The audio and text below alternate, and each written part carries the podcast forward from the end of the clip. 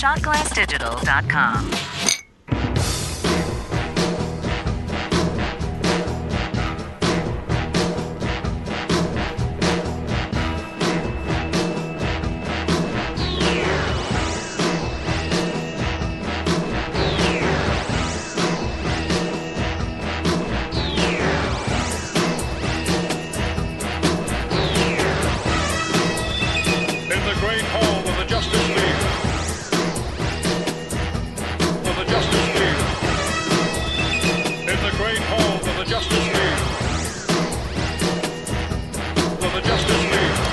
On this episode of Geek Out Loud, we're brought to you by Audible.com. Get your free Audible trial at audibletrial.com slash geekout. Over 150,000 titles to choose from. This is a GOLiverse Reads episode on your safe place to geek out.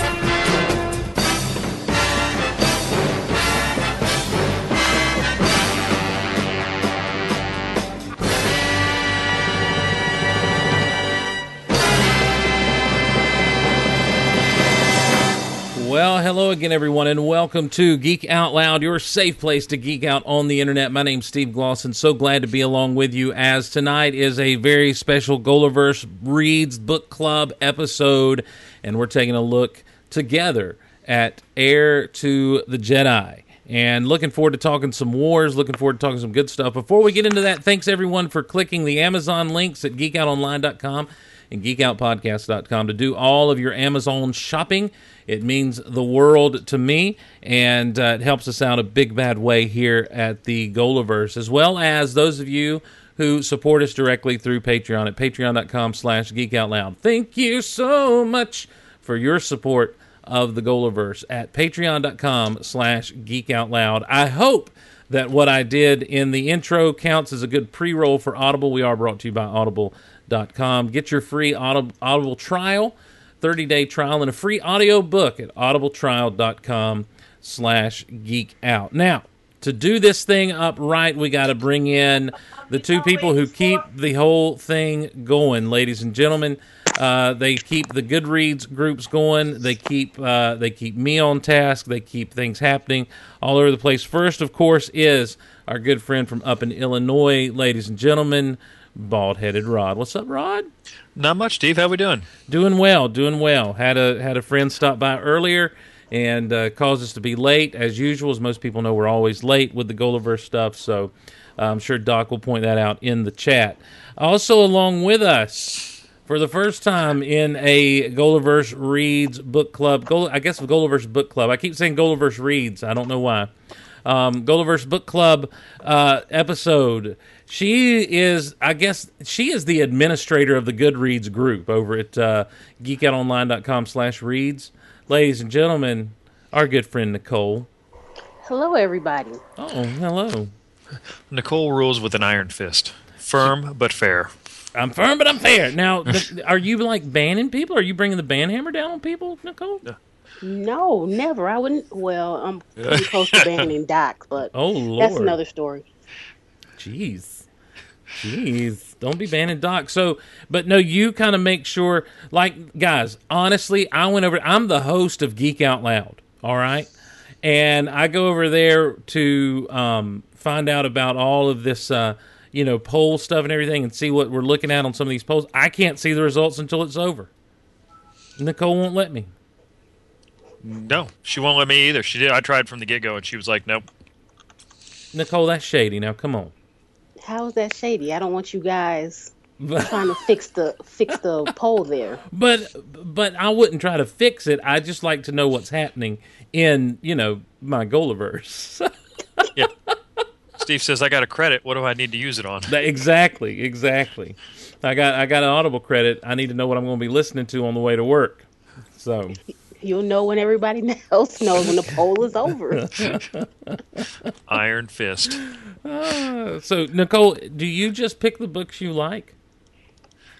No, Steve, we have a thread where everybody recommends books for the next month, and then I put a poll up with those books, and hey, it's, I send out messages. I let people know.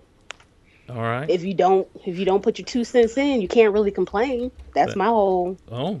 I mean, we kind of have to trust her. I mean, uh, Nicole, can we just stop? I feel like you're coming in with a bit of an attitude right now. No, never. I'm just saying. I don't want to hear. That's why I put. That's why I do things the way I do them. No, nobody never. can say that.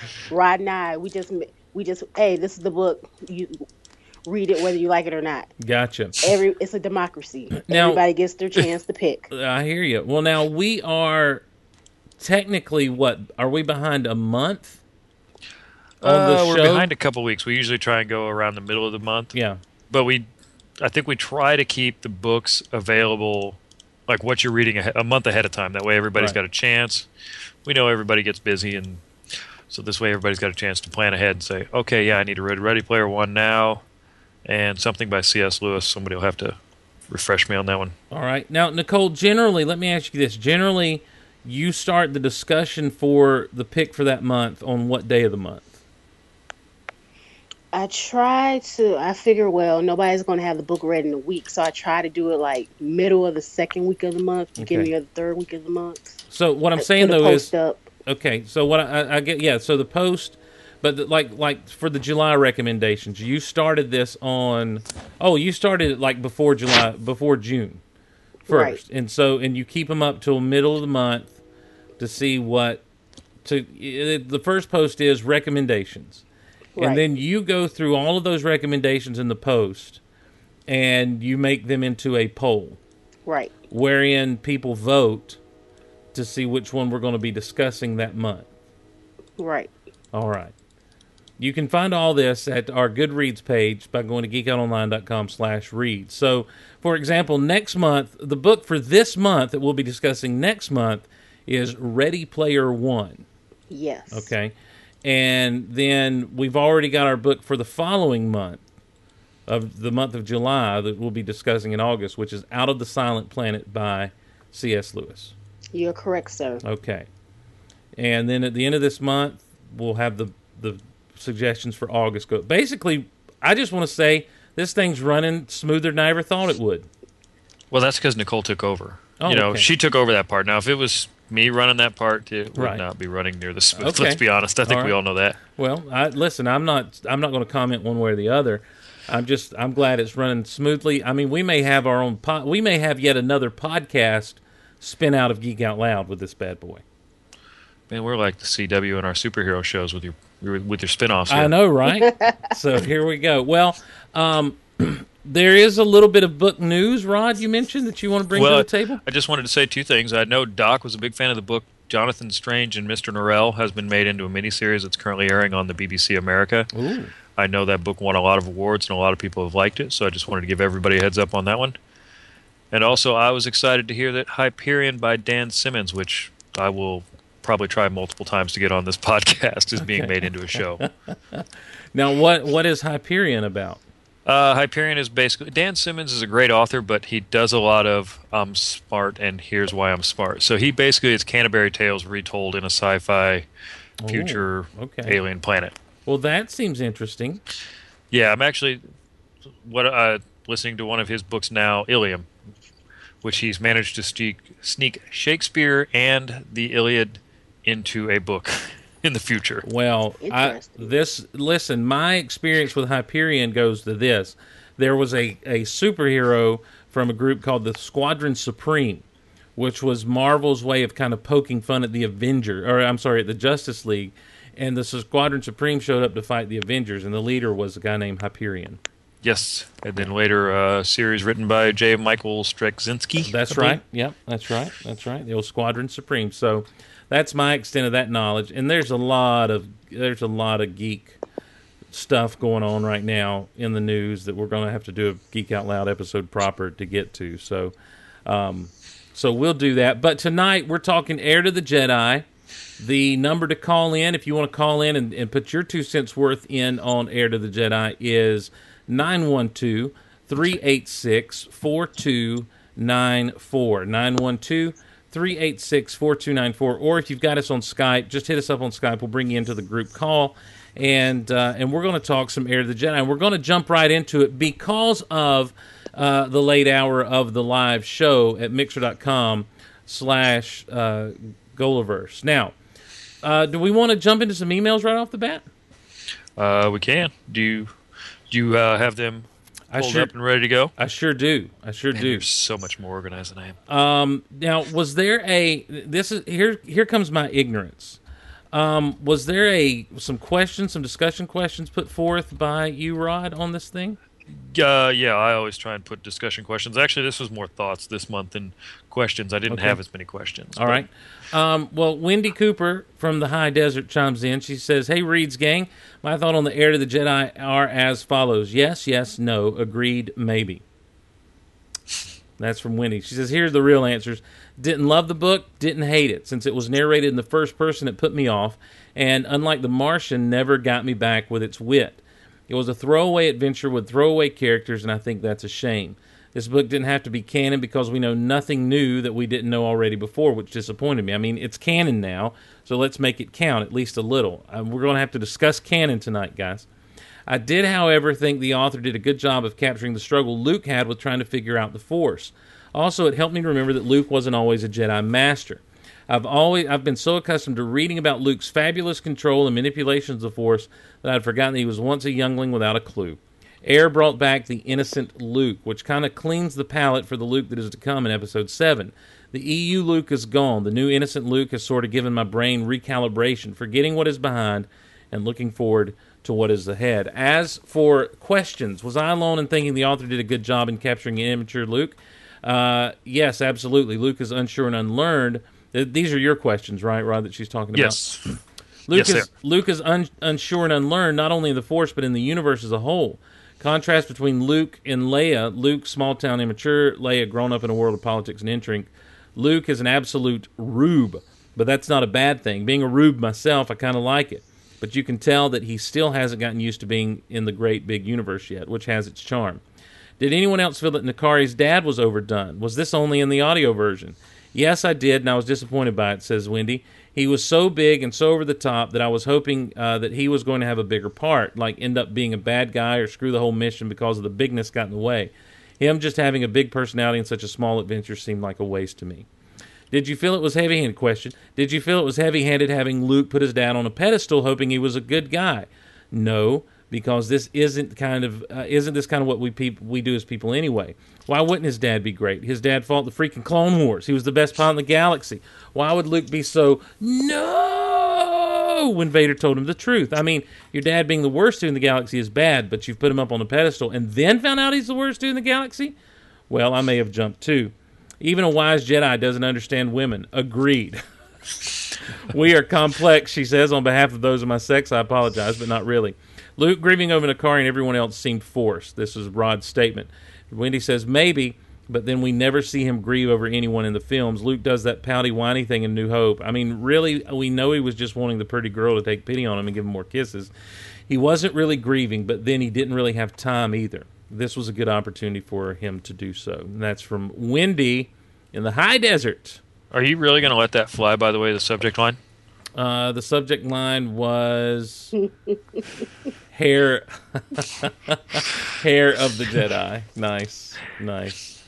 Um, Matthew Marks chimes in uh, with some long emails, and he says uh, probably won't be able to call tonight, so I'll email in some of my thoughts. Read this book a few months ago when it first came out, so it's been a while. It seems like my opinion has gone down since I finished the book. When I was reading the book, I was thinking it was all right, nothing special. But now when I look back, my first thought is that book was no good. I think part of the reason for this is that the book should have been amazing, but it was only okay. And it makes me realize there are several ways to talk about how good or bad the book is. One, as a book, two, as a Star Wars book, three, as a piece of official Star Wars canon, and four, as one of the first few books in the new official Star Wars canon. I think as a book, Heir to the Jedi is okay, but not something I would really recommend to anyone else. As a Star Wars book, it's nothing special. I didn't read a ton of EU, so this probably would not have been one I would have picked up. As a piece of official Star Wars canon, it has some interesting things to contribute.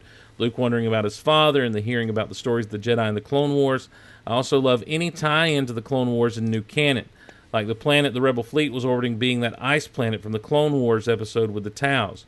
I can see these references and think, ha, Clone Wars does count. But as one of the first books in the new canon, it really falls flat. We got this big announcement of how the slate is being wiped clean, and everything from here on out will be part of the unified Star Wars story. And they announced the first few books, one of them being a first person Luke story taking place after New Hope. This is going to be great, right? Well, not really. Kind of felt like standard run the mill EU. That sounds like I'm bashing the EU, but I'm not. I feel like there were some great books in the EU Darth Plagueis, the Thrawn Trilogy, etc.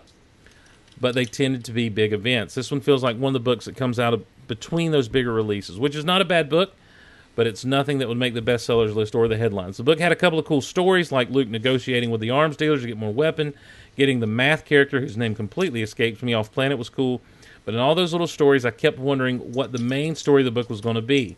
I thought, okay, so they have to do this mission so they can get this funding, so they can go on that mission, so the Alliance can accomplish this mission. When does the story start? There were a couple of things that felt too real world and not Star Warsy enough. Um, the Darth Vader's mini prosthetic limb thing, the noodle delivery thing was kind of weird too. And while Luke experimenting with moving things in the Force was cool, the fact that he was practicing it on a noodle was kind of weird to me. From what I've heard, this is one of those books that was already in the pipeline before they decided to scrap the EU and start over. so they made a couple of edits and released it as new canon. Um, that's all I can remember about the book. I'll be interested to hear what other people thought of the book, especially what they think of each of those four categories I mentioned. Sorry for the long email, and that's from Matt Marks. Now, we have from Dylan a voicemail, um, and I don't know if Dylan wants to give us a call since he's in the chat or if he wants us to play the voicemail. So, Dylan, as I find this uh, final email that just came in under the wire, uh, let us know in the chat what your plans are and what you'd have us do about you, sir. Uh, guys, I'm blowing through these because I want to get a discussion with you guys, especially about the things that Mark brought up. I thought that Mark brought up a great point about we we need to discuss this thing as Star Wars canon. We need to really discuss the whole idea of Star Wars canon uh, before we get into this thing. And um, and Mark gives gives some good, you know, what about as a story, as a Star Wars story, as a canon story, and then the other one. Uh, greetings, President Rod. This comes from Sarah. Greetings, President Rod, First Lady Nicole, and distinguished dignitary Steve. Wow, I have been degraded, guys. Just a quick note, or demoted, I should say. Just a quick note to share my opinion of Heir to the Jedi. In a nutshell, this book reads like a collection of short stories rather than a progressive novel. Can't you just picture Luke sitting around the campfire with a bunch of buddies talking about that time he cheated death by flying so close to the enemy ship that no one could get a shot lined up? The probability of success was smaller than a flea on an Ewok, but thanks to my superior flying skills, I not only defeated the enemy, but I also got the girl. Or him trying to convince Luke Jr. to do his math homework because you never know when you might need a quadratic equation to impress a given cryptologist. And if you don't understand something, ask C3PO or Aunt Leia. I'm a Jedi, not a mathematician, dang it. That's a little too Star Trekky. Little too Star Trekky. Anyway, I thought I was it was an entertaining read, but I see how a more knowledgeable Star Wars enthusiast could be bored with the plot for example, I enjoyed Luke's explanation of how the Force works and how you have to use the Force to build a lightsaber because of the crystals. I thought it was interesting because it was new to me. I also cheered a little when he moved the noodle for the first time. So we got one anti noodle, one pro noodle, gang. That might be the new question of the night. That may be anti noodle. Yeah, pro or anti noodle. Yay, but the Flexi and Skullborer gave me nightmares. How are you supposed to fight something you can't see? Watch Predator, Sarah. Watch Predator. Took that uh, uh, planet off my galactic bucket list for sure. Uh, no siree, never going to happen. Well, that's my nutshell. Thanks for reading. Looking forward to Ready Player One next month. Stay geeky, my friends. And that's from Sarah in Georgia. So, um, Nicole, what'd you think of the Star Wars Heir to the Jedi? Um, I thought it was an all right book. I, cause my, let's see, the first my first introduction to Star Wars canon, mm-hmm. I believe, it will be the Thrawn trilogy, and I loved it. Sure, yes. So with this book, I was like, okay, I've read Thrawn. That was such a good storyline there. Mm-hmm. This one, and then I was like, oh wow, this is so, meh, okay. not that great. Then All right. I, you know, I kept re- reading it because I'm the op- ever the optimist. I'm like, it's going to get better. It's going to get better. Oh, I only have one more chapter left. It's not going to get better. Never mind. How well versed in the Star Wars expanded universe were you before it became Legends? Just Thrawn. That was it. Really, just the Thrawn trilogy. I've, you know, but you know, I have this kind of OCD-ish thing. Right. So, I, you know, I read Thrawn. I was like, wait, this is not the beginning, is it? Let me go search out and see because. And you inspired me. You did a podcast on the.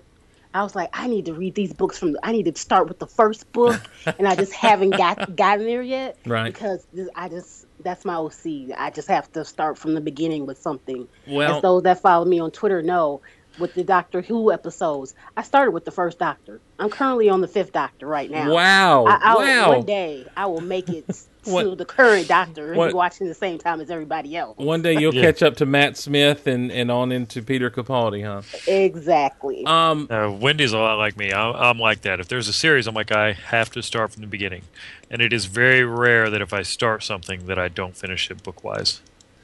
Well, the interesting thing about the way that Star Wars novels were published starting in the 90s with that Thrawn trilogy is they began to jump around the timeline a lot.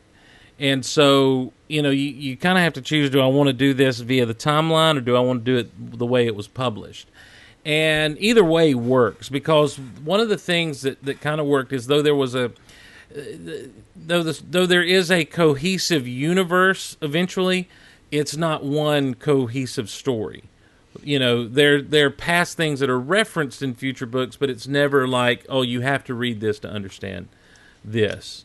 Um, you know, now you, if you're within a series like the New Jedi Order or the Jedi Academy trilogy or the Thrawn trilogy, yeah, you're going to need to read those books in that series to get what's going on. But overall, you don't have to be well versed in in in that. Just like we saw with Heir to the Empire, you, you know, really the only knowledge you needed uh, for Heir to the Empire was to have watched Star Wars, the original Star Wars. You didn't need anything else, um, and and you would have had all the information you needed.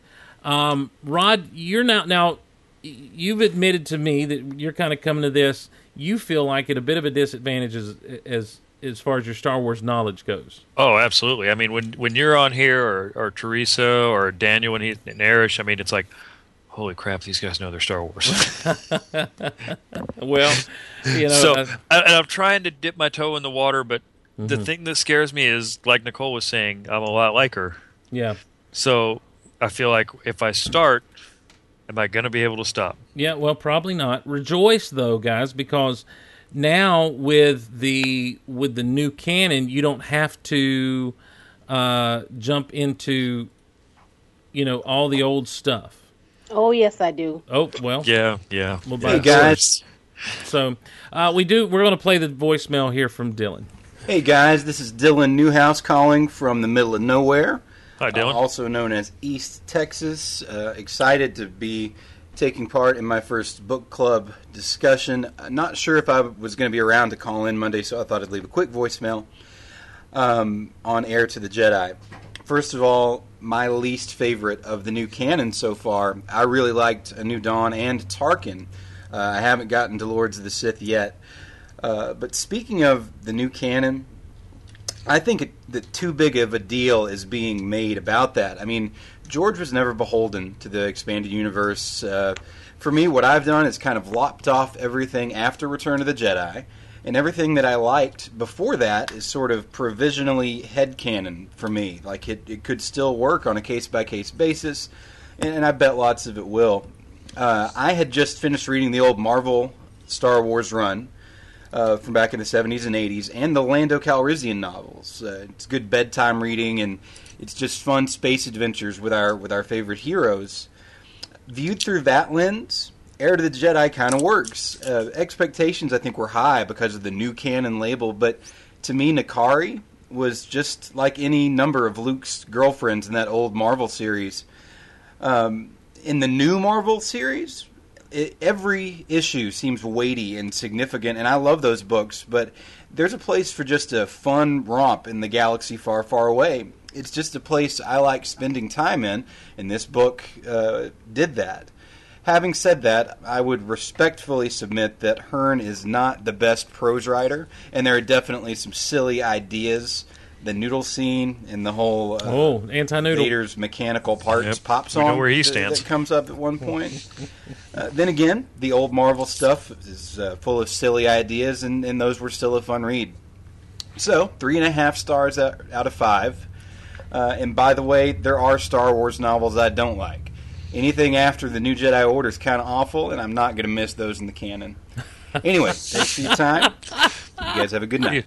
he's pulling no punches. I mean, look, I, as much as I hate to agree with Dylan, I kind of got to agree with Dylan. I'm not going to say it's awful, but I am going to say that the stuff that took place after New Jedi Order, it got it got really convoluted and it got kind of for me as a reader when I was getting regular Star Wars either via the movies or the Clone Wars or what have you, there was no there was nothing to keep me in in the books. Um, as far as as far as that timeline beyond Return of the Jedi goes, you had but then you had things like Darth Plagueis. You had things like uh, the Kenobi novel, which was both of those were just outstanding. They were really really good. Um, especially that Kenobi novel, which was like a western on Tatooine. It was so good. Um, and and so I, I'm kind of inclined to agree with him. I, I see what he's saying about the canon thing. There was a lot of hype because now other rather than one one man uh, kind of saying this is this is how it works. Um, you have the story group, and and and the way I understand it is everyone kind of checks and double checks and makes sure that no one's stepping on each other's toes and that sort of thing with with the movies, with the books, with the comics, or whatever the case may be. And so now everything is kind of official canon, and this is one of those early books that was canon. And so I think there was, I think the only thing to really say, and, and feel free to disagree with me, guys, about the canon aspect of this is that the expectations were high because of that label of canonization on this novel. I I yeah, I, I agree. I think you know, especially right from the beginning, there's a lot of people, probably like Nicole and I, that are thinking we haven't read any Star Wars yet. This is a great time to jump on. You know, and we don't have to get through hundred and some books of that are in the legend. And so you're all excited, thinking, "Hey, I'm going to jump in on the ground floor of this. It's going to be great, and I can keep up." And you're like, "Yeah, that just it just wasn't that good." I didn't hate it, but and I've said before, I've mentioned before, I grew up playing the the role playing in, in Boy Scouts, Right. and there's a there's a lot of novels in there, and I was reading one of those novels a week for a while, you know, one a week, and you get some that are just filler and they're not that good. You're like, well, that one wasn't that good, and Sure, I, and I kind of feel like that's the way this one was. Right. You know, it was Star Wars, but I'm not like somebody else said. It might have been Dylan. It might have been Wendy. I'm not running out recommending it to anybody. Sure. Well, now let me ask you this: Are you pro noodle or anti noodle, Rod? Well, that depends on the sauce. So now, if there's some Alfredo sauce on there, definitely pro noodle. Mm-hmm. Sure. especially that Prego makes a new bacon flavored Alfredo sauce. I mean, if there's bacon flavored Alfredo, I'm definitely pro noodle. Other than that, not so much. All right. Uh, Nicole, pro noodle or anti noodle? Pro noodle. I mean, how else can I make macaroni and cheese if I don't have noodles? Gotcha. Gotcha. I, I think I love noodles. I just with the force, I think that there's got to be something that would probably be a little easier to move around than a floppy noodle. I would like to say, by the way, two things. Number one, well played on keeping a straight face on that one, guys. Number two, the term floppy noodle should no longer be used uh, in in the discussion or on Geek Out Loud ever. I'm sure that's already on the GOLiverse quotes. So- I I'm not impressed with you using the force to move your floppy noodle. Rod. Yep. Bald headed Rod. Um, so, what else, though? I mean, here's the thing. I, I look at it and it's like it, it was there. It's the, I mean, it's a natural thing to be used. You know, when you start, my thing is, is when you start talking space food, you know, you get into that tricky area where, you know, how how familiar is this food going to be to us? Uh, when you watch the movies, you see Yoda in Empire pull out of Luke's stuff basically what looks to be a corn cob, you know, which I guess is like some kind of protein bar or ration of some such, and and starts nibbling on it. Uh, you hear Lando say, "Won't you join us for some refreshments?" There's the blue milk, um, and that's about it. Like you never, I guess there in in in Attack of the Clones, there's the whole fruit that he cuts and, and sends across the way, but you never really see people sitting around eating or describing what they're eating in in the Star Wars. Um, and so the minute you start talking about, well, we got our noodles here. To me, it's not so much that I have a problem with him using the force to move a noodle across the table. It's that the idea of of something so real world kind of steps into the fantasy and, and tends to uh, mar the mar the curtain a little bit that's you know supposed to be drawn over our eyes i guess. Does that make sense? I think so. is that is that too deep a look at the noodle? No, I mean, I don't know. how much time should we be spending on the noodle guys? I'm, I'm wondering, is this going to turn into noodle recipes, much like potato recipes for the Martian? have you got any good uh, now nicole you said you you make the macaroni and cheese Yes, I do. Did- do you do that from scratch Of course. Oh my Lanta. Let's compare. How do you do your macaroni and cheese? Are you willing to share on the show? Sure, why not? That's very hesitant. Yeah. well. That's because it's not like a set recipe. mm-hmm. It's just you know, okay, boil the macaroni. Right. Um, whatever cheese is in the house, whatever black cheese. Sure. Excuse me, black I'm with, cheese. I'm with you. I, my grandmother, she, when I was growing up, she would shred the cheese herself Of from the course. black cheese. Of course. So it is so like cheddar, Colby, whatever we have in the house, whatever black cheese is available in the house. Gotcha. Um, tons of butter. I've Mhm. been known. I've been told once like that's too much butter, and I was like, "You're crazy. That's probably not enough butter, but whatever." Some salt, some pepper. I'm a fa- so okay. I have this thing about black pepper. I hate how it looks on light colored food, so I use white pepper when I Mm-hmm. Okay. make cheese. All right. And uh depending on I have I have known to throw other things into my macaroni and cheese. It all Mhm. depends on the event, the time what's in the kitchen, what's there. I have added bacon. I Mhm. have at I have kind of done like a New Orleans take on it with Ooh. the with the uh, sausage with the unleashed sausage and the you know it just depends, Steve. It just depends. Mm, okay. Well, I'm sure Rod would like my bacon version because pretty much a whole pack of bacon goes in. oh, my Lanta. You know, does the Star Wars universe have something like bacon? I mean, they've got puffer pigs. Yeah. So Erish, Erish, if you're there, maybe you could uh, pitch that. And what exactly is a Nerf nugget? Is that like our their version of a chicken nugget? well, or- yeah, it uh, to me Nerf would be closer to beef than chicken though. okay. I would think because you have Nerf herders. So Okay. and, and I've heard the term Nerf steak. So I think it'd be almost like a steak nugget, like battered fried pieces of Nerf. Okay. Well, I mean, could be like a sheep. Right? It could be. I mean, a herd. I You don't know, know. I wonder a a herd of sheep. Yeah, I've heard of sheep. Now this is where I am showing my uh, my uh, my lack of knowledge. I don't know that I've ever seen or tried to look and see what a Nerf looks like. So I am now at Wikipedia, the Star Wars wiki, and I am looking up Nerf to see if there is a pictoire of said animal. They're a species of antlered herb- herbivorous. Yeah, they look kind of like buffalo with big tails. Okay. So definitely like cows. I'd Okay. try it. I'd try it. Of course, I would. Dang, I'll, I'll eat anything. Hey, if you got opinions on Heir of the Jedi, 912 386 4294. 912 386 4294. You know, Sarah was saying this seemed like a collection of short stories rather than one long story. And I compared it to a video game where. Yes. You know, you start out with one mission, you get off that mission, and you come back, and it's like, well, we need to do this other mission, but before we can do this mission, we got to earn money to do this mission, so go do this mission. Once you got the money, come back and do this mission, and in the midst of this mission, you may have to upgrade your equipment here, so you'll have to do this quick mission to do, you know, that kind of thing. Right. Overall, It you- very much was so. yeah, and so it it, it had that um, it had it had that feel to it. Um, Erish in the chat says Nerf is like the Star Wars beef. Don't know if they're Star Wars bacon though. They just seem to always eat Nerf and drink caf. Um, well, I'm just I'm just telling them to pitch it. I think I think you know every every universe needs bacon. I Of some agree. I hate to think of Jedi who who've never tasted bacon. That makes me sad. There's They've a never reason. lived. There, there's your reason that Anakin fell to the dark side right there. Uh, absolutely. No bacon. Speaking of which, I've there was a conversation between Luke and Nakari about whether um was it a choice or was he or was he seduced by the dark side? I felt that was a very that's a very good they they had a very good conversation about that.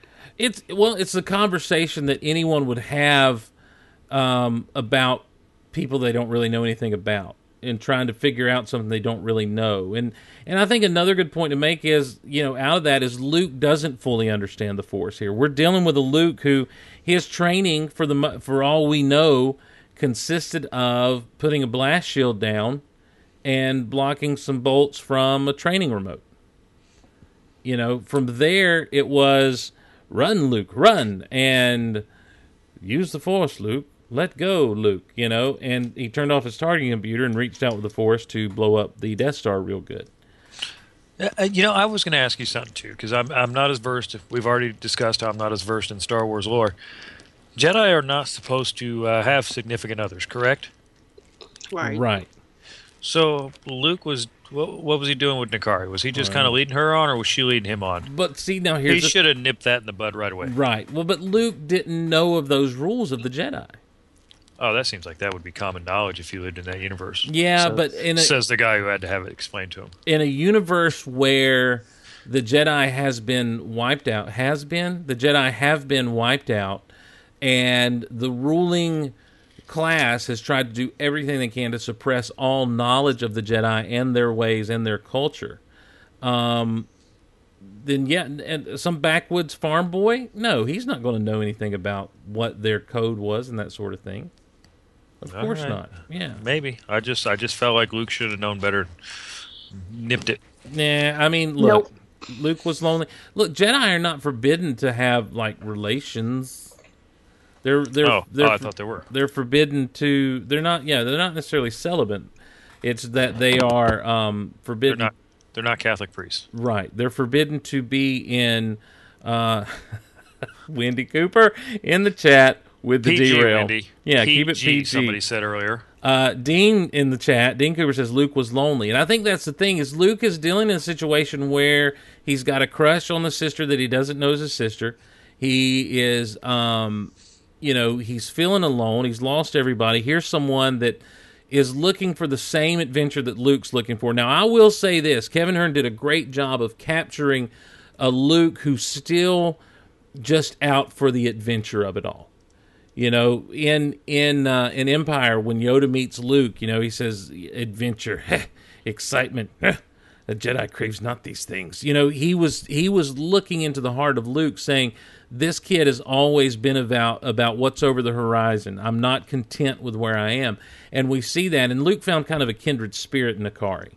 And you know, you you're all about you know when when you're off with some good looking woman and she's off with you and you're a good looking dude and and you both kind of have all these things and you know and she's encouraging you to you know to play with your noodles or what have you then the Like then like Kanan and uh, um, and Sabine. Yeah, they're space married. right. Well no Kanan and I'm sorry Kanan and Hera Hera Yeah, space, space married. married. Right right. So um yeah so you know noodles noodles will happen and and, and noodling will happen a little bit you know so uh, you you mentioned how he had a crush on his sister, didn't know it was his sister. Having not read the canon, is that something that uh, Han, Luke, uh, not Luke, uh, Han ever gave him grief for? Like later on in the series, like uh, you had a crush on your sister. no no that never came He should have. That that, that was a missed We, opportunity. in fact, I shouldn't have even said that on this podcast because we don't bring that up as Star Wars fans. oh, So so that's why the stormtroopers are always running around with the signs that say, "Dude, she's your sister." that's right. That's right. Um, but my point is, my point is, you got this kid. I like that Hearne caught that aspect of Luke. That he's just, you know, everything is still new to him. This is a kid who grew up in the desert. Well, Eric says it in the chat. Luke is fresh off the farm, just discovered there's powers he has, and uh, the one man who could teach him is killed five minutes after he learns about it. And so he's accepting of anyone who might be able to hurt to help him. You know, and uh, and and so sure, I really there there was a there were several moments in this book that just really stuck out and shone brightly to me. Uh, one of which being the visit to the Jedi uh, tomb on on on Rhodia Yes. when when he goes to when you know the the lady says tells him that you know her uncle had been a Jedi and so they go to visit the tomb to pay respects and she gives him his lightsaber Um, the only problem I have with that whole scene is that the, the blade was amethyst, which is apparently purplish, hmm which I thought Mace Windu was the only purple lightsaber in the galaxy. I thought that too when I read it. Mm-hmm. And it afforded Luke the opportunity to actually open this thing up and see what it's all about in the innards. Again, you're talking about someone who wants to become something that, for all intents and purposes, there's no one to teach him how to do it now. And he's going to have to learn all of this on his own. So, Now, see, uh, Mr. Dunn in the chat says that that scene never paid off because he thought that it would play into his Jedi training. I think I think the point of him taking the part and seeing that he needed to have the fine skills, the, the telekinesis to be able to put it together with the Force and fine tune it, and he didn't have that ability. I think that that is in itself the payoff is him realizing, well, I've ruined this lightsaber, but now I know, you know, what it takes to build one of these bad boys. So Right, which would hopefully pay off, hopefully in a future new canon book. maybe, or maybe it just pays off in the fact that we see him light up a, a new lightsaber in Return of the Jedi. Right. again and here's the other thing let's just talk about canon real quick i don't think the fact that something's canon need, means that it's got to impact the story in a big way as we know it. What, Yeah, what the, the things that are going to impact star wars straight out are the things we see on the screen. That's going to be what what is the impactful moments of star wars that that alter canon and alter the stories we realize that we got a caller coming in uh, from the 903 we're going to bring him in. I believe i know who it is. Hello hello. You're on geek out loud. Hey, Steve, it's Dylan in Texas. Hey dylan in texas how's it going buddy Okay, hold on. I got to turn down my radio. You sure do. always Hear. you Yeah, sure do That whole thing. Yeah. Did you notice No, how much it- better mood Dylan got in when Daniel left? Yes, I did. Yeah. I was a little jealous of, of Daniel. yeah Uh, we, you know, I, I that's thought the new kid in town, and all I hear about is how great Daniel is. Well- and, and so I was a little jealous. But, but Daniel seems like a great guy too. So, but uh, He's as the- far as everything he's the that best I, what I'm dying to say is this. Uh, and Erish is in the chat, and so it's weird. It's weird to say this with Erish listening, Uh oh. but.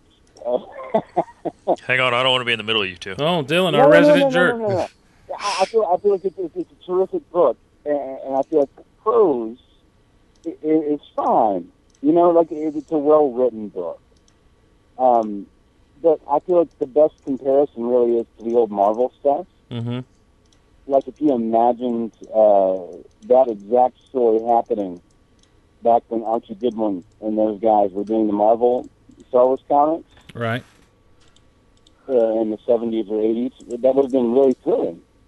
You know, like it's a, it's a fun space adventure, and I feel like we're asking maybe a little too much of uh, of, of Star Wars stories with this canon idea. sure sure I think yeah, that's kind of what Steve was touching on. Not every book can, you know, every book can be canon, but it doesn't mean that it has to completely change the universe and just throw everything into whack. You know, you can't just say all of a sudden now, oh, here's a new Jedi or here's a new fighter pilot that's going to change the course of the war. You can't have a book come out every couple months with a new character like that or a new event like that. Uh, uh, no, uh, but but the Marvel books right now uh, are doing a good job of that. Like we just found out that Han Solo uh, is married. well Spoiler alert. well here's the thing Oh, come on! It came out a couple weeks ago. Yeah, and, and it's the last. It the thing is with that, Dylan, it's the last panel of a comic book that is to be continued next month. And the woman calls herself Mrs. Han Solo. We're either going to find out in the no, it's not real, or it's someone from his past, and it just never got cleared up, and it'll be cleared up before you know three months expires. Oh, absolutely, absolutely, Stephen. And I think that uh, you know, if you think about the character we're presented with uh, in A New Hope, of course he's a guy that got married in Vegas, right? Uh, on a on a drunken evening, you know, and the girl is still taking him seriously, and it, it's kind of hunting him down. But that's what I expect to happen. It- It's like Han kind of forgot he was married. It's like I, I think that's where we're going with that. Right, right. Well, it reminded me. It reminded me of one of the comic book series where all of a sudden this woman from his past showed up, um, one of the older comic book series from the Dark Horse stuff, and I don't remember which one it was. Uh, I think you might mean Dark Empire, Steve, with uh, Salla. Yeah, right, right, right. So Yeah. yeah. Um, so yeah, I mean, look, I, I again, I think we can't get hung up on the canon aspect. I like your Sure. comparison to the Marvel comic series. Um, you know, this definitely falls in that time that the Marvel comics were meant to fall into early on, of course, you know, the the, the, Right. the first Marvel comics we got. And there was a lot of, you know, just crazy wild adventures in those things. And um and and so I'm not hung up on the canon aspect. I was at first, not gonna lie. Early on, I'm like, oh my gosh, the Luke Skywalker book, and it's totally canon. But but uh, eventually, that didn't matter to me. You know, I, I kind of got over my initial, oh my gosh, this is amazing, and just got into the book proper.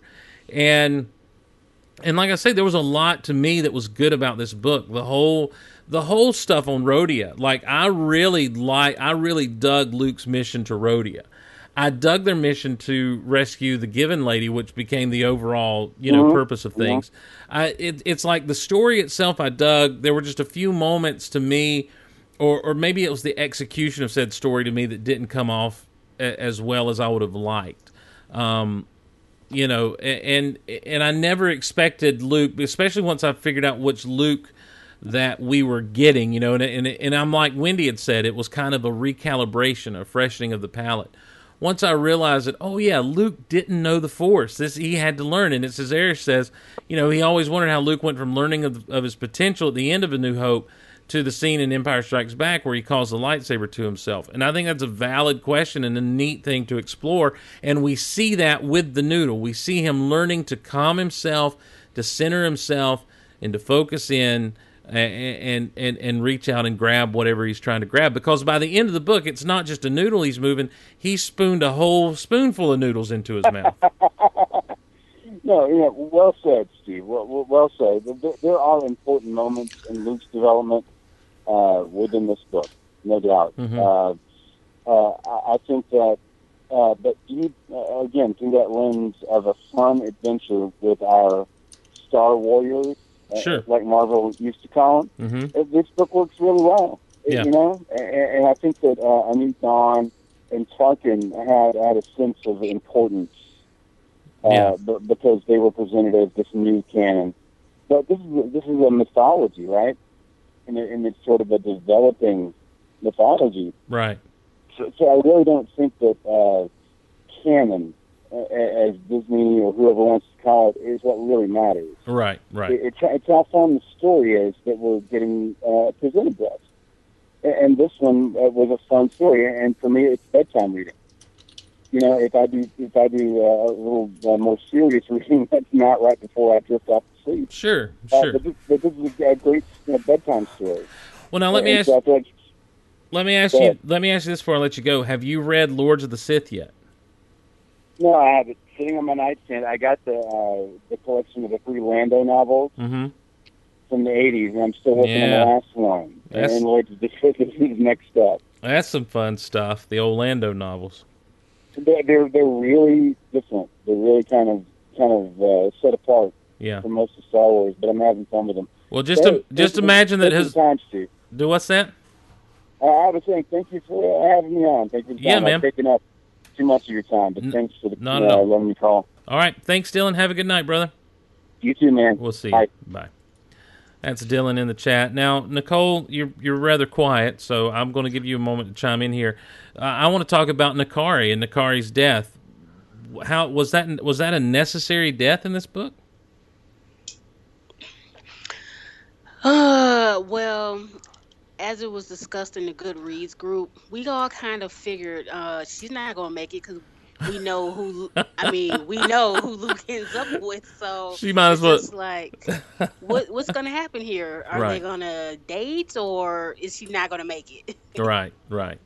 She she could have she should have had a different name, like "Gonna Die" or something like that. Like, wasn't there? Pretty much. I'm gonna die. That was there was a there was a Clone Wars character they literally named "I'm gonna die" or some or some such. So, um, They, they didn't name it Red Shirt. no, no, that's that's too Star Trekky. Come on now, Rod. Come on, Rod. Funny Um, novel, by the way. Do what's that?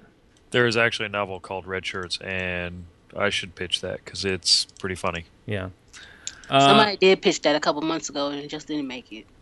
now, now, Nicole, I'm looking at your your conversation in the chat or in the uh, in the in the uh, forum right now. And you say it's kind of obvious you Nakari wasn't going to make it because of Luke's relationship with Mara Jade. But now the Mara Jade thing is out. It's gone. It's done. No more Mara Jade. Yeah, I know. Okay, so we but it was just at this point in the universe, it was just like if it if it was gonna go somewhere, how was it going to how was it going to work out? That's all. It mm-hmm. just to me it just seemed like, okay, we're just gonna is she gonna be a love love interest or is it just gonna be a brief flirtation and that's it? Yeah, I felt like it was going. I really uh, expected them to to flip the script on Luke and have Nakari be like, "Well, it was fun while it lasted," and just leave. You know, and and and him have to learn about the world that way. But her death did provide an interesting moment where he finally just lets it all flow. All this all this grief over his aunt and uncle, all this grief over Obi Wan, you know, and, and his grief with Nakari. Um, and and and I feel like that's something that was needed for for that character. You know, we never really get to see Leia mourn the loss of her entire planet.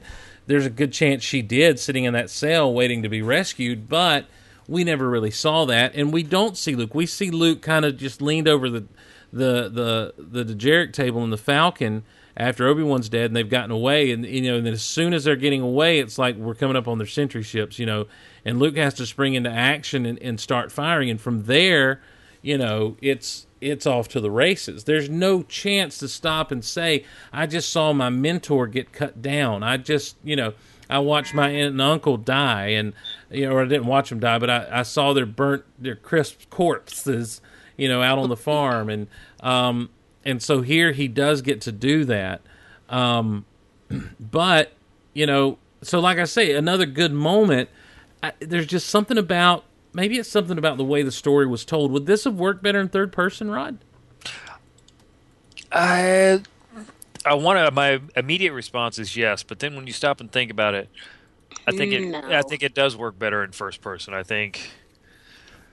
I wasn't a big fan of the grieving of the death at first. You've kind of sold me on it a little bit more, and I don't think you could have had that in a third person Okay. as as well. Uh, the struggles with the force, I think, are better in a first person. You know, trying to move the noodle. Mhm. I think that's obviously better in a first person. Uh, so yeah, I think first person was the way to go.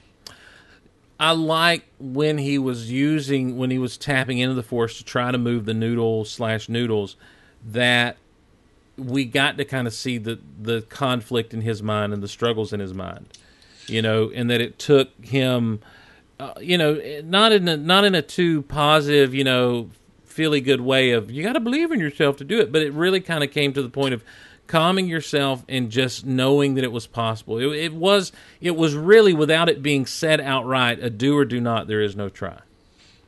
You know, and when Luke decided I'm just going to do it because I can sense it right there, boom, it was moving. Yeah. Now, when you're talking about trying with the force, I know Nicole and I didn't agree. She actually liked the mathematic view Okay. of the force, and I was not as big a fan of that. I, a lot of people I'm reading in the chat were a fan of the mathematics part in this book and that character. I honestly wasn't. I felt like it was more forced and not as relevant to the to the plot. Really, Yeah, I really did. I just I wasn't a fan of it.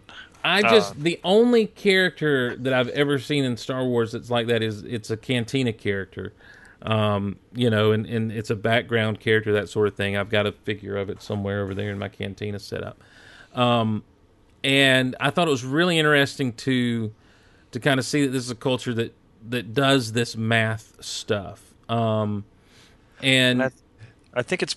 I think part of it is probably me, my personal bias. I there are two authors that I like a lot that are both mathematicians and and write a lot of math in their books. So I kind of felt and. I, I sound so crappy when I say this, but they weren't up to par with the two authors that I read that do a lot of math. So well, like, but here's the thing. "This is as good as the other yeah, other." but here's the thing with that. Again, it, it's the same thing as, as as you know my my little bit of issue with the noodle. It's not that he was moving a noodle; it's that it was a noodle.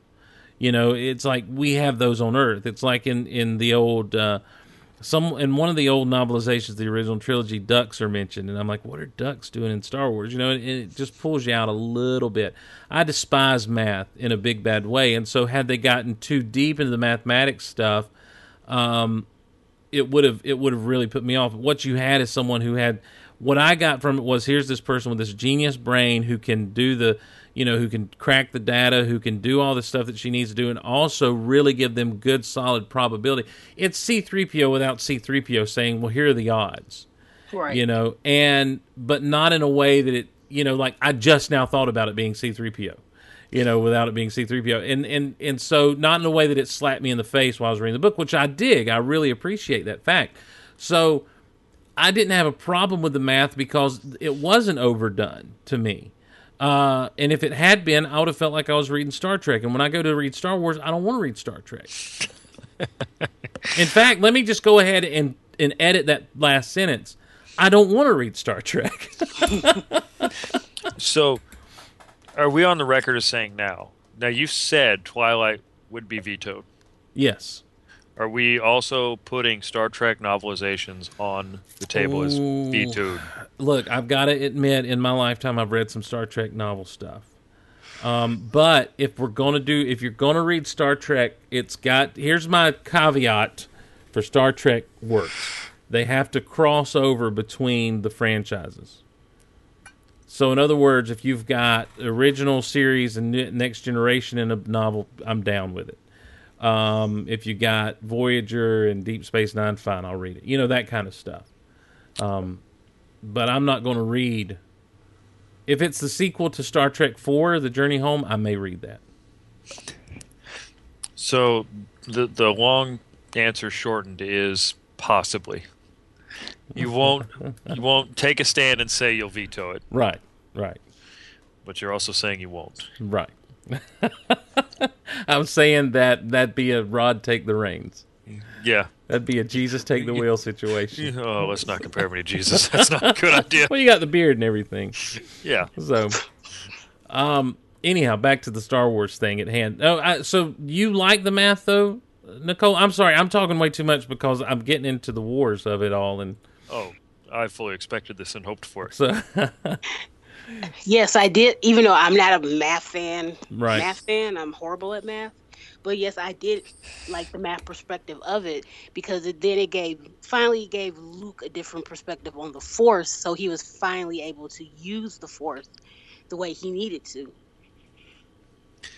I guess my problem also was I just didn't I didn't like the math analogy of the force. okay. I didn't see that. All I. I had trouble wrapping my head around that analogy. Like maybe you need to look at the force as Oh, Erish is not going to call in. I was trying. Okay, well, that's fine. I like I like uh I, li- I like Ayers I like Ayers kind of staying on the outside looking in. On this one, Are, are you afraid he'd come on and yell at me for not liking the book? I just I love Ayers. Pass the corn. Although you didn't hashtag this one's for Erish. I didn't. I didn't. Well, you know what? I Here's got it. I did I'll, I'll be you. Honest with you. I'll be honest with you, Rod. And and we do this. We we really pull the curtain back. My whole thing with Ayers is I promised him he'd never have to talk Star Wars when he came on the show, unless I guess unless it's Rebel Yell. I was going to say, I. Okay. Yeah. Gotcha. So. Minus Rebel Yell. I was going to say, wait right. a second. Minus Rebel Yell. Um. Anyhow, no. The, let's okay. Help me review the whole force as, as a math equation thing. Um. She what she wasn't saying the force. In fact, I remember her saying number one, the force is a new variable that she had to include in her equations, but also that she was comparing her her way of seeing into the future using math with Luke's. May I use a Dune terminology? Prescience Yes. um, you know, with the force. And so, I, so I feel like I don't think she was saying, you know, use the math, Luke. I think she was saying, I, this is how I'm relating to what it is you're able to do. Right. I guess I just feel like the force isn't really something that can be a variable. You know, you can't really Sure. assign a variable to the force. Well, and that was her point that it's, you know, it's such an unknown quantity. Um, you know, it it uh, it- it's such an unknown quantity that she was trying to, you know, she saw it as a fun challenge to figure out how can I make this work now. How can I now now that I know this how this force thing is makes the impossible possible. She actually had a term for it, and I can't remember off the top of my head what the term was. But it was a, it Oh. was a cool term, you know, and and so It's been a couple weeks and a couple books since then. you so- listened did you listen to the audiobook? Oh yeah, Right, I, yeah, me too. I've been on the same book forever. Yeah, what'd you think of the narration of that? Wasn't crazy about it. It was all right. I didn't Uh, like the voices and stuff. Yeah, that was the. I think the voice of Nakari's dad really made it rough for me to like him. The rest of the the narration, He- Mhm. his his narration of the father was just so over the top. Yeah. Uh, guys, from the high desert, we've got Wendy Cooper calling in, who also emailed in. Hey, Wendy. Hey, How, you How are do- ya? How- I'm fine. How are you? I'm good. Great. Welcome. Welcome aboard. Rod, I was feeling sorry for Rod. He's like kept putting in the number, kept putting in the number. So okay, I'm, I'm, I'm amazed we haven't had more call-ins with the Star Wars novel. Well, I it thought was. I thought it, I thought there would be more, either anti, very anti, or very pro, and it seems to everyone seems to be kind of middle of the road. Like, yeah, it was okay. Well, Yeah. And usually, it seems like with Star Wars, it's either you love it or you hate it. Yeah, I think. Well, I think the thing is, is, is because there are those moments that just kind of really shine, and and I don't even know that the. St- I keep coming back to like now that I'm talking about it out loud and, and a little bit more in depth. I don't even know that the story's bad. I just think that there's just something a little off here and there. That it's it didn't give me the the Star Wars punch that I that you know that you want from a Star Wars novel. It, it wasn't Well- it, it didn't give me the thrill because i was really excited about the new well the new launch because i got really sick of the old stuff that they were putting out. Right. and so i was real excited. It's like okay this is a new adventure. It's all canon. It's got a, a new company behind it. This could be this could be really really awesome. Mhm. so i was kind of hoping for a little bit more than i mean it's not a bad book. I was just hoping i was just hoping for a little more for the first one Now I've heard, and Erish, I don't know if you're still there and you can verify this, but I heard this was actually written before they rebooted the canon, before they came up with the Legends banner, and that they did some very some uh, edits to it. i to heard that too it fit under the new canon. So I wonder if the art if the author struggled, you know, with the Try- new edits, trying to It- make it work for a new. yeah, and if he was, might have been under the gun, you know, hey, you need to get this done. So I. I'd be interested to know if any of that, how much that affected the story, any edits that they had to do to fit that under the new canon. Yeah, I, I'm just going to go ahead and say I don't know that that Del Rey will confirm or deny any of that stuff. They're very hush hush. All the you know Lucas Okay. Lucasfilms being very hush hush with the you the story spot, group Eric. stuff and everything. Um, uh, the book was announced. Kevin hadn't started writing until they knew about the EU decision. That's theirs. All right, boom. They've confirmed and denied it. Uh, Okay, because so- I heard that from like three different people. So that's- I've been hearing it- I've been hearing Three it times too. it has to be true. Yeah, I've been hearing it too, but so Kevin didn't start writing until after they knew about the EU decision. So boom, there it is. Um, at the end of the day, uh, you know, I think what the takeaway from this book is, it's like what was Luke like between Star Wars and Empire? What was this journey into learning the Force like? What you know, here's this kid out on his own, and I'm I'm really like I I'm honestly kind of shocked that I'm being as good to this book as I am because I didn't think I was going to be. Well, you sounded at the beginning when we first started talking about it um, a couple weeks ago that it was. I don't know that it. Well, you- I thought you were going to come down on it hard. Yeah, I did too. I, the, the thing is, is it didn't blow my hair back. Right, but it did make you feel like, oh yeah, this is little bitty baby Luke learning how to roll the noodles. And, Well, I didn't say it like that. no, but that's what you know. That's what it was. But it- was, it is- It was Luke taking his little baby steps, which, as I said in my email, it was refreshing because okay, all that old stuff is gone. This is the new one. This is the new way we're going. Right, right. Yeah, I, I think you know I I do think that it, even though that I'd kind of stopped for the most part with the new Jedi Order, um, that I was used to a Luke who everyone revered, respected, who is walking through a camp of Yuuzhan Vong with two lightsabers, cutting them down, you know that sort of thing, and then you know, boom, we're back here. into um in, into this section and and it's not that it was jarring. I think I agree with you. I think it was refreshing to see that Luke again, to spend time with with you know 19, 20 year old Luke. Yeah, yeah. Remember that time when he didn't know nothing? That Yeah. type- yeah. Yeah. So that's that's what I, I think. think- I think this book kind of suffered from expectations. We, we've said it quite a few times tonight.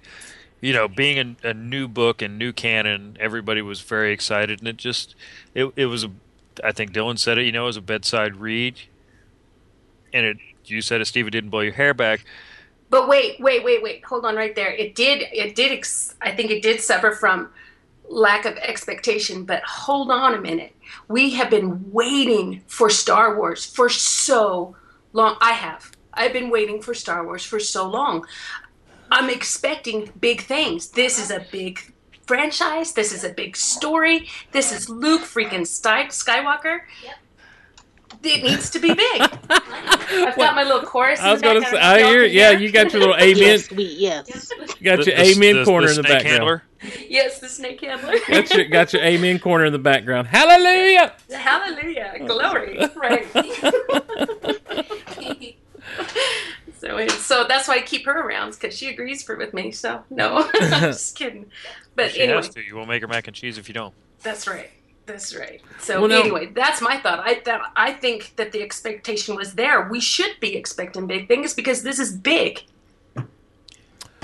Oh, okay. yeah, I mean, I, look, I agree. She's you know, like- when you start talking about we're going to tell a story about Luke Skywalker, you're right. There should be big expectations. It is big, but I do feel like that, coupled with the whole talk of canon and everything, um, is it, it, it, it did set the bar of expectation a little higher maybe than it should have been.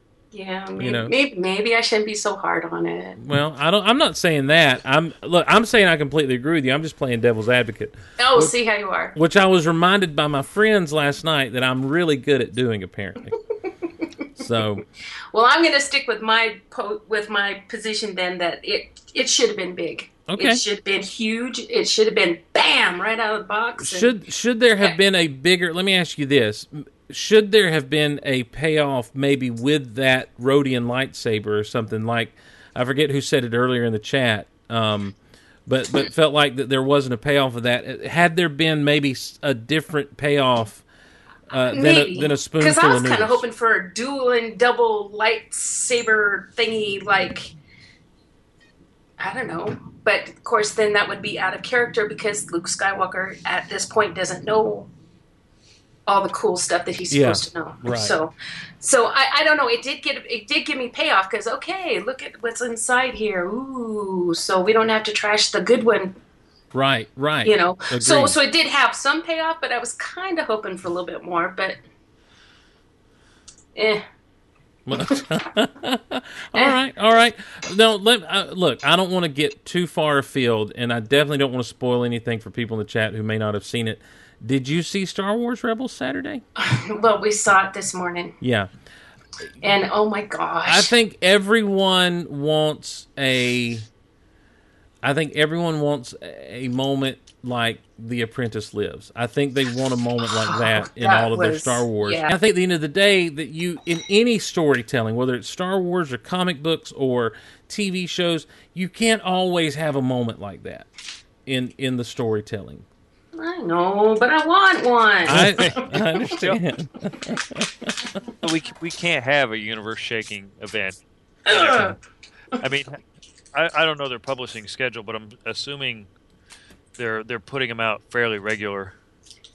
and that makes me a little nervous by the way um, What's that? just because they're they're coming out pretty quick and pretty regular and i think that's what the old eu suffered from was that there was so much coming out I I, don't- I never had a chance towards the end you never had a chance to catch your breath before bam there's another book and i kind of like that anticipation right. and and it's well one i can't afford the brand new hardcover books every time they come out either so it's Sure. ticking me off because i gotta wait a year when they come out in the in the mass in the mass uh, Yeah. paperback so Well, I'm. I mean, look. Here's the thing. I will say this: that I don't know that they're coming out as hard and heavy as they were. You've got in July. You've got Dark Disciple, which is a Clone Wars story about Asajj Ventress. Yeah. uh, hitting shelves, and these are just these aren't like the junior novels or anything like that. Um, you've got Aftermath then coming in September. Right. Yeah, You but know. you have Tarkin out now. You've got Heir of the the Jedi. I've, I've said the title wrong too many times, and now I can't get it right. Heir, Heir to the Jedi. Yeah, you've got Um, Heir to the Jedi. You've got a New the Dawn. Heir of the Jedi. And Right. Yeah, the- you're, you're telling me I can't be a Jedi because I'm bald. I got it. And they're like, yeah, I'm not trying to rub it in or nothing, Rod. Um, Yeah. but and what you've I, got Tarkin You and you've are. got that other one, but don't you have like three or four out right now? Yeah, but I And- mean, they didn't all come out at the same time, and and if and and some of them actually came out last year, etc. I think the idea that I'm I'm getting at is if this were if this were to me, and this is my perception, this may be completely wrong, but my perception is that if we were doing things the way they were doing it with like the fate of the Jedi and the and the the, the legacy of the Jedi or whatever those those series were called, that by June of a month there would have been you know five new novels out in this series kind of thing. Yeah, yeah, because they were coming out like every three three months, It, weren't they? it felt like it felt like it. It felt like it. But but I mean, I feel like look, I'm really looking forward to reading this Dark Disciple. I'm looking forward, of course, to Aftermath in September, which is really the first uh, post Jedi novel, to my knowledge, that we're getting in this new canon, you know, level of storytelling. Um, and and then you know, then in November, uh, you've got the novel coming out called Battlefront Twilight Company. You know, so you're going July, September, November. I think this came out in this. Yeah, this came out back uh, either in January or or in December, didn't it? The the Heir to the Jedi, or maybe a little earlier. Um, I just got it for the book club. right, right. So what I'm what I'm I guess what I'm saying is is I feel like that they're being a little more selective about the way that they put out adult level novels I with hope so. with the Star Wars. I, I do hope so because Yeah. I felt that the old the old way was starting to crush under its own Sure. weight. I and I think a lot of people share that. Now, if I could really quickly just mention that also uh, on July 7th with Dark Disciple, uh, William Shakespeare's The Clone Army Attacketh uh, will be released as well. So, I love the William Shakespeare Star Wars books. That um that sounds awesome. Have you have you read I the think you broke Wendy's mind. I really think you did. have you not have you not heard of those Wendy? no, no, I've not heard of Oh that. So my that makes gosh. Me laugh. That's kind of like along the lines of Pride and Prejudice with zombies, isn't it? You need well you need to pick up William Shakespeare presents Star Wars. Okay. it is That would be funny. It is fantastic. It is fantastic. Uh, Eric says in the chat, no more nine book series. Oh, thank goodness. So, yeah, I, I, think I, I actually think that's a good idea because it just drags it on for too long and yeah, you end up getting you end up getting kind of drugged down in too much minutia.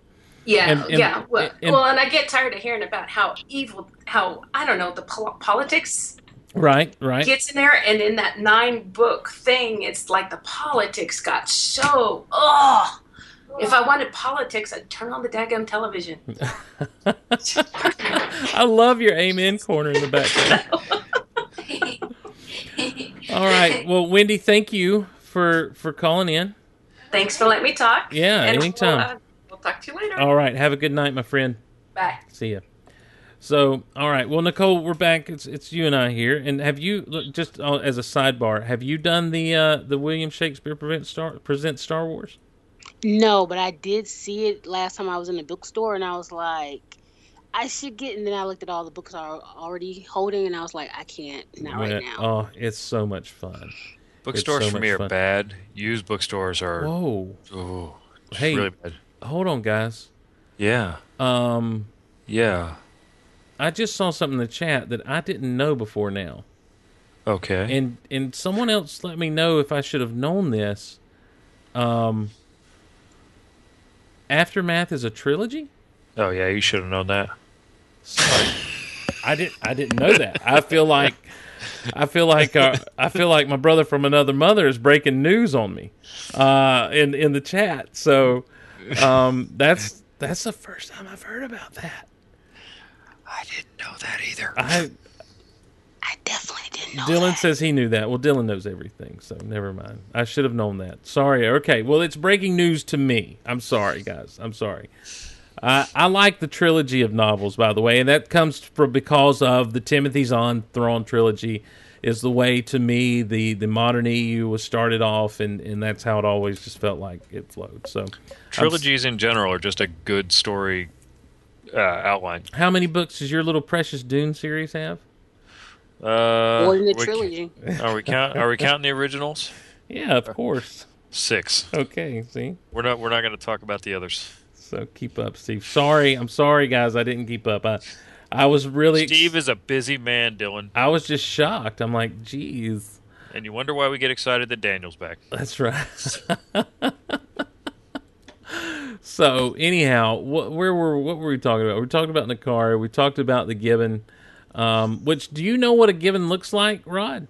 I do not. I my Star Wars knowledge is not very vast. It's so it's like it's like their whole head is a is a scream mask almost. is they look kind of like go, Ghostface. Yeah, Scream, like from the movie Scream. I thought you said screen, and I was like, "What is a screen mask?" No, a Scream mask. Um, got it.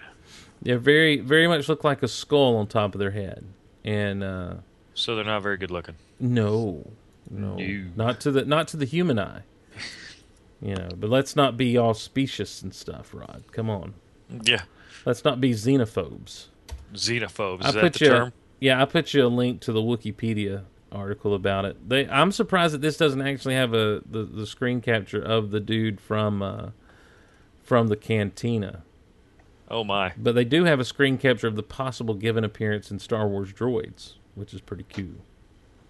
I don't know what it is about Wikipedia, but every time I open it up, it pretty much freezes on me. I'm sorry. Well, then maybe you don't need to need to uh, need to open it up at this time. So, um, Nicole, w- guys, I, I don't know that we're going to get a lot of calls on this one. I know. I'm, I Um, am just shocked. I'm I'm going to challenge the GOLiverse Reads group. I'm disappointed in you guys. Wow. I mean, I know. wow. I mean, where are you guys at? It's Star Wars, and you and you're not calling in. Everybody's Wow. been complaining that there hasn't been a GOLiverse episode in two weeks. We have one, and then nobody calls in. There has been a GOLiverse episode in two weeks. Oh, that's right. That's what Dylan said, and I had to remind him about Mark out loud. I am you. sorry, Steve. That Thank was my fault. I was gone for a little while. I'm behind. Hey, I'm not. I'm not put, throwing you under the bus on that. I feel like you are. I feel like I, you are. I understand that uh, life gets busy sometimes. Mm-hmm. Believe me, I understand that. well, it was it was a good time down. You guys should have gone with us to Orlando. I should have. I would have had a much better time. Than painting. Yeah, I, I was telling Sarah I didn't have a good night tonight, Steve. Uh oh, what in the world? I dropped my iPod. It's not working. Oh no. One of the old classics, you know. that- oh my gosh, I love my iPod Classic that fell in oh, the toilet. it, the hard drive skipping. Mm. And on top of that, there was uh, Jason can't talk. I understand. On top of that, I was painting on a ladder today in the sun, and it was windy. And I've got a little bit of a sunburn on my tramp stamp On the- area. Oh, I thought you were going to Oh say on. my. I thought you were going to say on your bald head. No, no, that's gotten a lot of sun, so it's not so bad. But the old tramp stamp area has not seen a lot of sun, so the wind kept blowing my shirt up. So now I've got, Nice, got a little sunburn back there. nice. Well, you know, do you have a tramp stamp? No, no, I uh, I do not have a single tattoo. Okay. Well, maybe you should get one.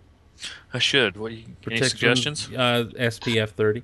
Um, I do need to mention, guys, uh, before we before we get too wrapped up here, that uh, we are brought to you by Audible.com. Rod, you use Audible. Yes, I do, Steve. I am currently listening to Ilium by Dan Simmons. I mentioned that earlier. It's Yep. pretty pretty good. Uh, what are you listening to right now? Uh, nothing at the moment. Nicole, do you use Audible? Um, no, I'm still a traditionalist. I love a hardcover, softcover book in my hands. I got you. I got you. I do, I, do too, but I gotta I gotta be honest with you. The the easy easy access of, of having these books and and how many they have, it just makes it too good to pass up. Agreed. Over 150,000 titles to choose from in any genre. Uh, a lot of different autobiographies read by the authors themselves. Um, and, uh, of course, all of this new canon that's coming out is there. I would, I just want to suggest everyone, you know, if you want to use your free credit that you can get by going to uh, audibletrial.com slash geek out, use it on Lords of the Sith because it's good stuff. Paul S. Kemp wrote it. It's narrated by Jonathan Davis, who is a uh, veteran Star Wars novel narrator. Uh, let's see what sample we can get from them here. pleased him. Their terror was a tool he used to accomplish his ends. Yoda once had told him that fear led to hate and hate to suffering. But Yoda had been wrong. Fear was a tool used by the strong to cow the weak. Hate was the font of true strength. Suffering was not the result of the rule of the strong over the weak, order was. By its very existence, the Force mandated the rule of the strong over the weak. The Force mandated order. The Jedi had never seen that, and so they'd misunderstood the Force and been destroyed. But Vader's master saw it. Vader saw it. And so they were strong. And so they ruled. So that's just a small taste of that. That's some of Vader's thought processes as he is uh, going through this book. It's a really, really solid look at uh, not only Darth Vader but also the Emperor. There's some great callbacks. If you like Clone Wars callbacks, they're in there. There's great foreshadowing. There is links to Star Wars. There is links. There are links to Star Wars Rebels. So I can't suggest enough if you're into the Star Wars thing. Uh, Star Wars Lords of the Sith by Paul S. Kemp, as narrated by Jonathan Davis. You can get it for free with a free credit and a free 30-day trial at audibletrial.com slash geek out. So, And as Sarah was mentioning in the chat, uh, Audible has Ready Player One, Yes. as read by Wil Wheaton. Wil Wheaton.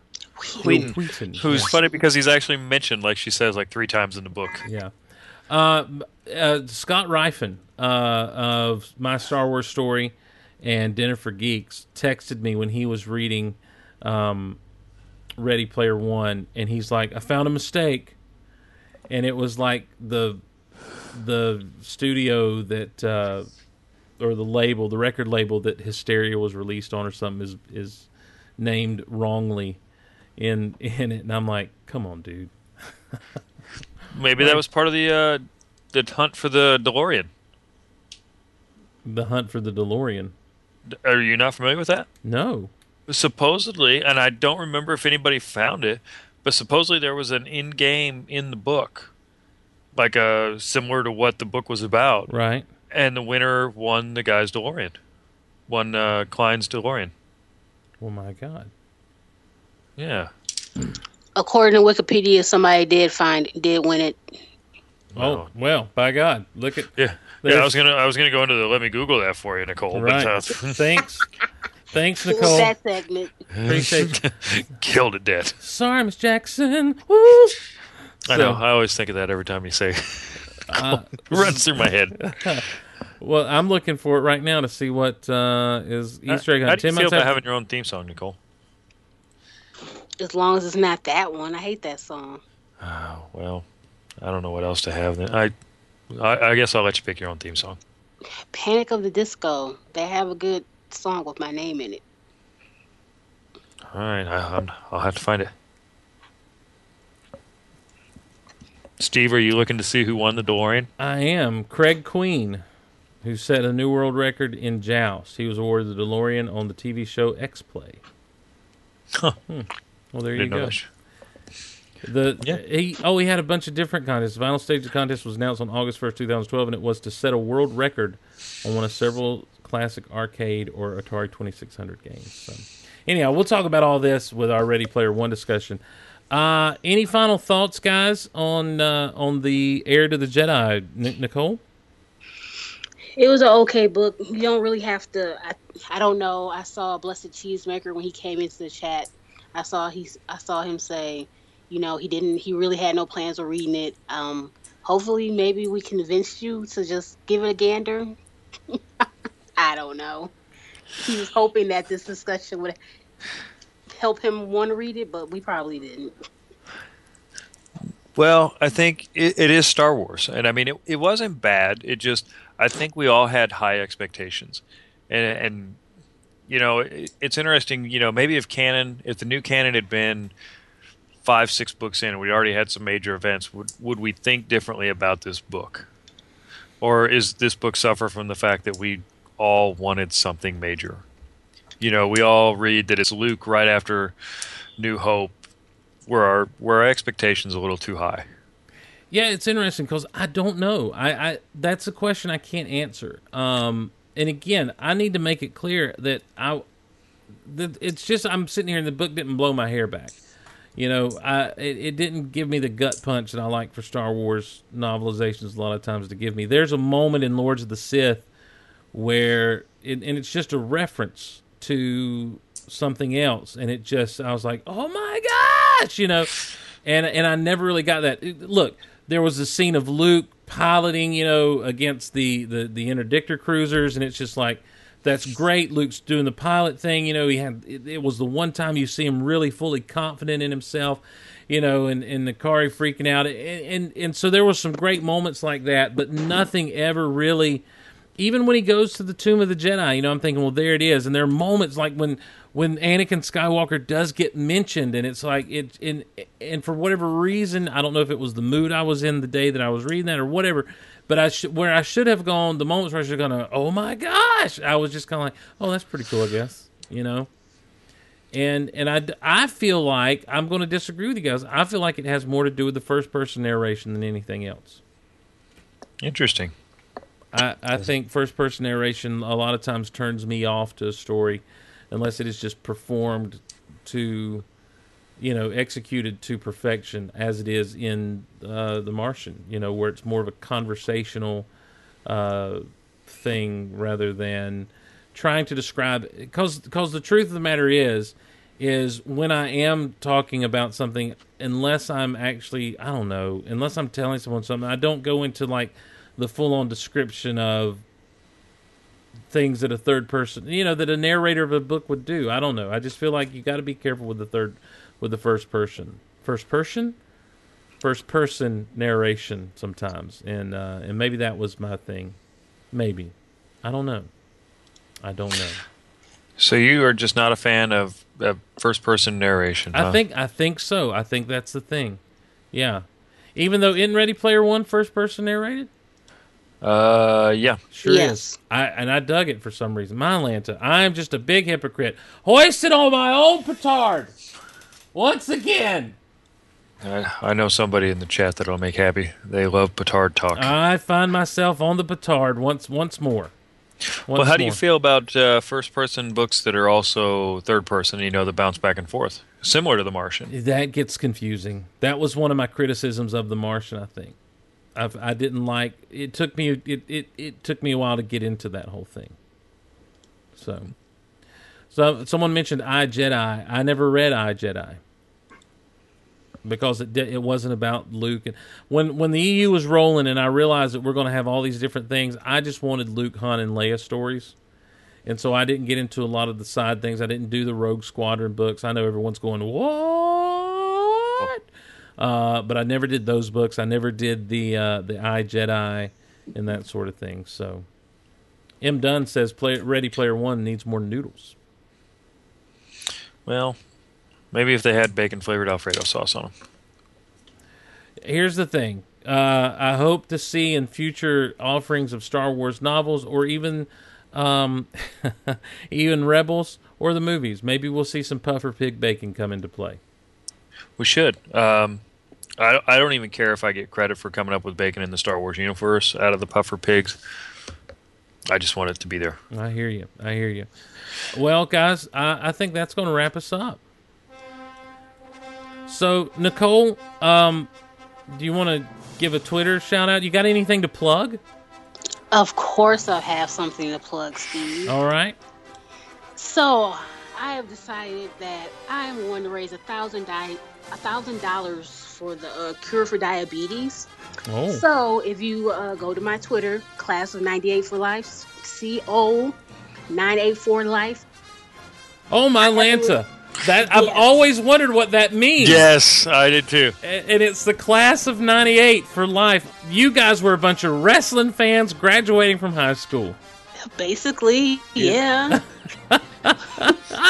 NWO for life. but yes, it, that has become my goal for. To, I have, I believe, last time I checked, there is 117 days until this walk slash run. So far, I'm at a 100 and as of Saturday, 138 dollars. Mm-hmm. And thank you to Wendy, Rod, and Sarah for your donations.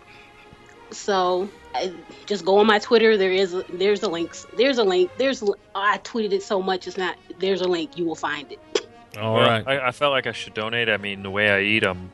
Let's be honest, I'm going for the beatus. So, I'm Wilford Brimley. and I got the beatus. I got diabetes. So I probably should donate for a cure because Lord knows I'm going to need it. So that's at CO984 CO984 live, Live. on the Twitter and Yeah. find out how you can help uh, Nicole reach her goal to uh, to cure diabetes on the Twitter. Rod, anything you want to plug? Um, I got nothing going on. All right. Uh, I'm not fundraising. I just I'm too too lazy for that. Not You- gonna lie to you. You're at bald headed Rod on the Twitter. Uh, I think that'll find me. Yeah. All right. Should find me. Uh, don't forget, guys, you can follow Steve Glosson at Steve Glosson at Geek Out Loud at GOLiverse Reads, guys. Yeah. I was just thinking that maybe we should plug the Goalversary Twitter. Thank you. Yeah. Apparently, apparently people don't know about it. Yeah, at Gulliver. Yeah, well, the host of Geek Out Loud didn't. Uh, at GOLiverse reads at uh, at the GOLiverse to find all the stuff that's going on with the GOLiverse happening. Uh, at Geek Out Loud, of course. Facebook.com slash Geek Out Loud. Don't forget the Goodreads group at Goodreads.com. You can go there and join up by going to geekoutonline.com slash reads. Again, thanks everyone who uses the Amazon links at geekoutonline.com and geekoutpodcast.com.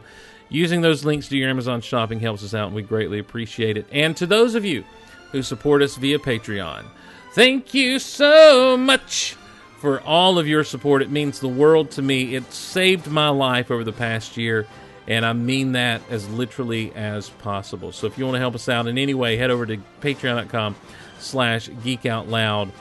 Uh, finally, the email is geekoutonline at gmail.com for Geek Out Loud. We've got a GOLiverse Reads email.